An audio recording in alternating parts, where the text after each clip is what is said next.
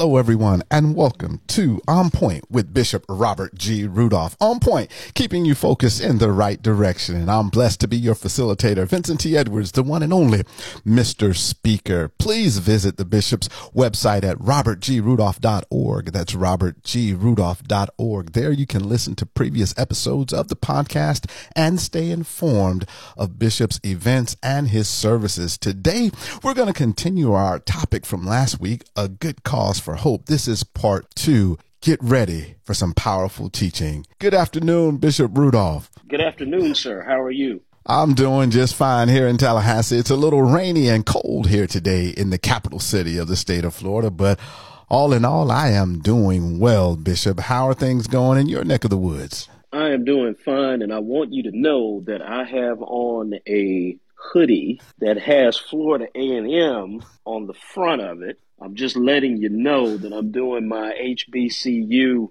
uh, support on this morning because I got a hoodie. Somebody, somebody, I ain't calling no man. somebody I know uh, blessed me with a Florida A&M hoodie, and so I am excited about the Rattlers this morning, and I want to just wish everybody a merry, merry Christmas. I know in a few days we will be celebrating the birth of our Lord and Savior Jesus Christ. Merry Christmas to everyone. Thank you so very much, Bishop, and Merry Christmas to you and your family. And I'm sure all the Rattlers that are listening are very, very happy you're sporting, sporting Florida A&M paraphernalia I'm, on today. I'm doing it today. By the time we uh, play this, it will be after Christmas. But uh, still, I hope everybody have they have a wonderful Christmas, wonderful New Year, and just thank God for the opportunity to do the podcast on today. All right. Well, Bishop, if you would please be so kind, like always, just open us up in prayer on this afternoon. Father, we thank you for the opportunity that you have given to us to use social media and to use technological advances to spread your word. Lord, let the words of my mouth and the meditation of my heart be acceptable in thy sight. O Lord, my strength and my redeemer. Amen. Amen. And I'm looking forward to the continuation of this discussion because, as you stated, we're moving into Christmas. And this is the time when some people feel all alone because they have no family and no friends and they feel somewhat hopeless. Give us a recap of last week about this good cause for hope as we get an understanding of what it means for hope to wait on God. Well, yes, sir. On last week, the Lord blessed us as we talked uh, from Luke, the first chapter, and also a portion of Luke, the second chapter. And I put special emphasis upon Luke 1 and 45, where it says, And blessed is she that believed, for there shall be a performance of those things which were told, which were told her from the Lord. And blessed is she that believed, for there shall be a performance of those things which were told her from the Lord. Again, we are talking about Mary and her visit with the angel and how uh, she was told that you are blessed and highly favored. And now Mary goes to her cousin Elizabeth. And the Bible tells us that while she gave salutation to Elizabeth, John the Baptist, who was six months, uh, her his mother was six months pregnant, with him at the time. And the babe leaped in Elizabeth's womb. And the Bible also says that Elizabeth was filled with the Holy Ghost. And in 1 and 45, Luke 1 and 45, it gives us a definition of hope, where again it says, And blessed is she that have believed, for there shall be a performance of those things which were told her from the Lord. So she anticipated a performance of what was going to happen. And we talked last week about how hope is an expectation that God will fulfill his promise. It is going to happen. If God said it, if God put it in front of you, it is going to happen. And then the second point we made on last week is the fact that hope, uh, hope trusting God in spite of problems. The Bible tells us that Simeon was a man who had been promised that he was going to see the Messiah. He was going to see the Savior. Obviously, this man was an older gentleman and he did not want to die. God had promised him that he would not die until he saw the promise. And so when they brought Jesus, the newborn babe, into the temple to make sure that he was circumcised on the eighth day, of his uh, his birth, after his birth, eight days after his birth, then the Spirit of the Lord revealed unto him who Jesus was, who this baby was, and he magnified the Lord because he knew that his promise had been fulfilled. Then it also tells us that when you trust God, it transcends the understanding, it transcends your expectations. Because in this situation with Simeon, he didn't know how he was going to see this child. He was at an older age. He was older and he could have died at any moment. But God had promised him that he was going to see this child. And because of it, he was able to see him. God blessed him and he praised God because he was able uh, to see this blessed child. So we don't know how God is going to do things. We don't know how he's going to make ways and open doors. But we can expect it according to the scripture that God, his promises, they often transcend our understanding and our expectation. With that statement, what comes to mind is now unto him that is able to do exceeding abundantly above all that we can ask or think. Bishop, it's that process of not knowing the unknown, especially when God has told us something or given us a promise. Help us to understand how hope gives us the ability to wait and not move on our own to try to make things happen, but wait on God to fulfill it. Well, that that's the key word today Wait is the key word. If you look at Luke, the second chapter, and let's look at verses 28 through 30, let me read this to you. This is Simeon again here. Then took he him up in his arms and blessed God and said, Lord, now lettest thou thy servant depart in peace according to thy word. For mine eyes have seen thy salvation. In some places, that is translated as, let mine eyes now see the results, or let my eyes now see your promise. And that's powerful. So, a point I want to make to you is that when you wait on God, you can understand that God accomplishes his will his way. And he does it the way he wants to do it. Now, again, we're dealing with Simeon, and he was an older gentleman, and at and and some sources said that he was at the point of death, and so he needed the confirmation that God was going to do what He said He was going to do, and so he went into the temple. He saw this child. The Spirit moved upon him and said, "This is the child that will be the Savior, the Messiah, the soon coming King." And so, in order for God to accomplish His will His way, we have to wait on Him. You've got to wait. You can't try to force God. You can't try to rush God. You must wait for Him to fulfill the promise that He made to His people. And that's what Simeon did. And that's what we've got to do today. I know that we are antsy. I know that sometimes we are filled with anxiety. God, are you going to do what you said you're going to do? And sometimes we try to help God, but that's not the best way to do it. Allow Him, wait on Him, and allow Him to do whatever He said He was going to do. And He has to do it His way. Because if it was your way or my way, it wouldn't be the expectation of what we are trying to receive. But if it's His way, and if He does it the way He wants to do it, we know that it's done correctly. So we've got to wait on God, wait on Him. Again, I say wait on Him for Him to do what He says He's going to do. I really like that. And sometimes we look at waiting as something that we're going to do idly and very passively, but waiting can require you to do some things and to take action and to be involved. And it brings me back to an acronym that a, friend of mine gave to me for the word wait. It, it stands for worship as I transform. Worship as I transform. And when I look at the example you've given today, Bishop, with Simeon, where was he? He was in the temple worshiping. And while he was worshiping, God transformed his situation and actually allowed him to see the promise. So I really like that concept of waiting, Bishop. Oh, I love that concept, and and I, you know, I'm going to preach that, right? You do realize that I'm going to use that. I'm writing this down right now. Wait as I transform. Worship. I am going worship to oh worship, worship as I transform. That's your acronym for wait. I am going to preach that. So I'm I'm telling you right now. Just give um, me a copy of the sermon. I'm, I'm gonna have to. Um, but but anyway, he, he waited. Uh, God's will was accomplished, and that was most important because his hope waited. That's what we have to understand.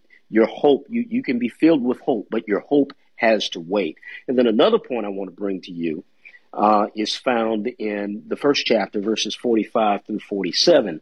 And we mentioned it before. That was uh, what was written. And again, it does not disappoint. Uh, so that was when the Bible says that uh, soon after her voice, well, let me just read it. Verse 44 For lo, as soon as the voice of thy salutation sounded in mine ears, the babe leaped in my womb for joy. And so hope does not disappoint. It does not disappoint. The exchange between Elizabeth and Mary, it just shows how hope does not lead to disappointment, but it does fulfill the promises of God. And that is important. Mary trusted the promises for a good reason. Uh, she didn't understand it. and I'm quite sure if we were in her situation, we wouldn't understand it either all of these things were fulfilled as Christ was born on that first Christmas, if I can use that term. It happened. It was done. God blessed the opportunity and that child was born. And so with that being said, when the wise men came and they bowed at his feet and they worshiped him and they gave him the gifts and and it was so much more than what Mary could have expected all because she waited on God. And God did exactly what he said he was going to do and and she was blessed, and Joseph was blessed, and and the son uh, Jesus was blessed. Mary could not have expected this to happen in the way that it did, but thanks be to God, it did. So hope does not disappoint. So wait on God. Have your hope. Wait on God. Don't be disappointed in how God does it, because if He said it, it's going to happen. It may not be the way I would do it. It may not be the way that you would do it, but he said it and it's going to happen. So his hope does not disappoint. I think uh, the saints used to say a long time ago, he may not come when you want him. Go ahead. But he's all, always right on time. And as a matter of fact, I don't want him uh, when I want him. I want him when he wants to show up. Because when he shows up the way he shows up, I guarantee you it's the best way. And so I trust him because God, I'm trusting you. I'm putting this into your hands, God. I'm putting this problem into your hands. I'm putting the situation into your hands and I'm expecting you to deal with it. Now, God, now that you have it, I'm not going to touch it. I'm not going to bother it anymore. And whenever you do what you say you're going to do, I'm going to be thankful because I know that was the right time for me to get it or the right time for it to happen. And I know I will not be disappointed because you are doing what you said that you're going to do. You're going to go beyond my expectations, just like you did with Mary and Joseph. That is so true because God, He never fails. We may want something else, but God always keeps His promises. You know, individuals will let you down. Friends and family will disappoint. They will give you promises, but I cling to the scripture that says all the promises of God are in Him, yea, and amen.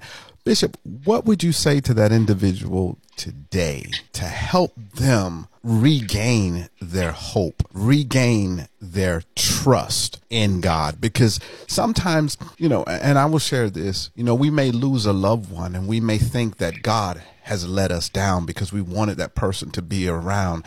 What do you say to that person to regain that hope and trust in God because he always knows what's best? Well, I have been in situations like that, Mr. Speaker. And one of the things that I have to learn is that when we accept God's will for our lives, and we accept God's will, period, we have to be ready for disappointment. Now, I know that sounds different in many ways, but because I just mentioned to you that hope does not disappoint. Yes, hope doesn't disappoint, but sometimes we are disappointed how hope works because the way for certain things to happen may not be the way that we want it to happen. But the Bible tells me that all things work together for the good of them who love God and who are called according to his purpose. I love God. I'm called according to his purpose. And I know beyond the shadow of a doubt, he is in control of my life. And so because of that, I know that whatever I deal through, whatever uh, disappointments, if I can use that term, that come my way, I know for a fact that it's all a part of God's will because I love Him and I'm called according to His purpose. So life happens. Brothers and sisters, life happens. And we have to be prepared for the things of life. But I guarantee you that it's going to work for our good. Whatever experience that we've ever had, it will work for our good. And I am just excited and looking forward to it working as the Bible said. Most definitely, because when it all works out and we get to the end, that process doesn't seem too bad when you're on the other side. It's all about going through to get from that promise to the fulfillment of that promise. That process is a killer. Absolutely.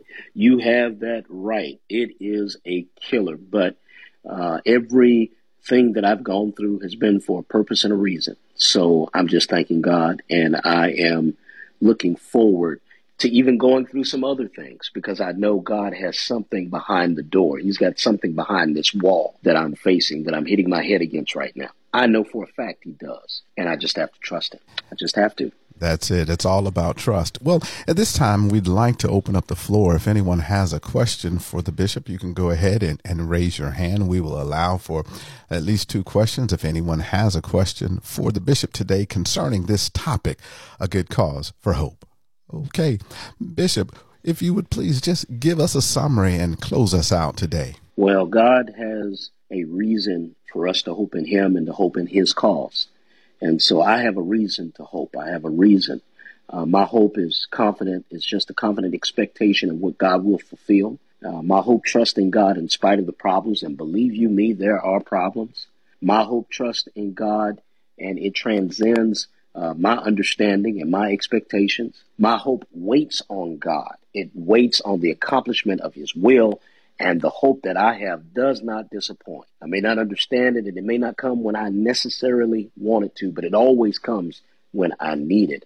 So hope does not disappoint. And just in summary, God, His Spirit, uh, just speaks to us in the story and stories of Christmas. And it strengthens our heart. It, it helps us with the great hope in Him that we have, and we will continue and certainly continue to fulfill the promises of grace that He's given to us. So, with that being said, I am thankful for the Christmas season. I am thankful for the Christmas holiday. And I look forward to not only giving gifts under the tree to other family and other friends and, and people that I know, but I also want to renew my gift. I want to give to Jesus. After all, it's his birthday. So we need to give him a gift of our lives. And every day I want Jesus Christ to see me renewing my commitment to Him and living for Him. So on this Christmas, give Jesus a gift and let it be your life, a renewal of your relationship and commitment to Him. Most definitely. It is all about Jesus.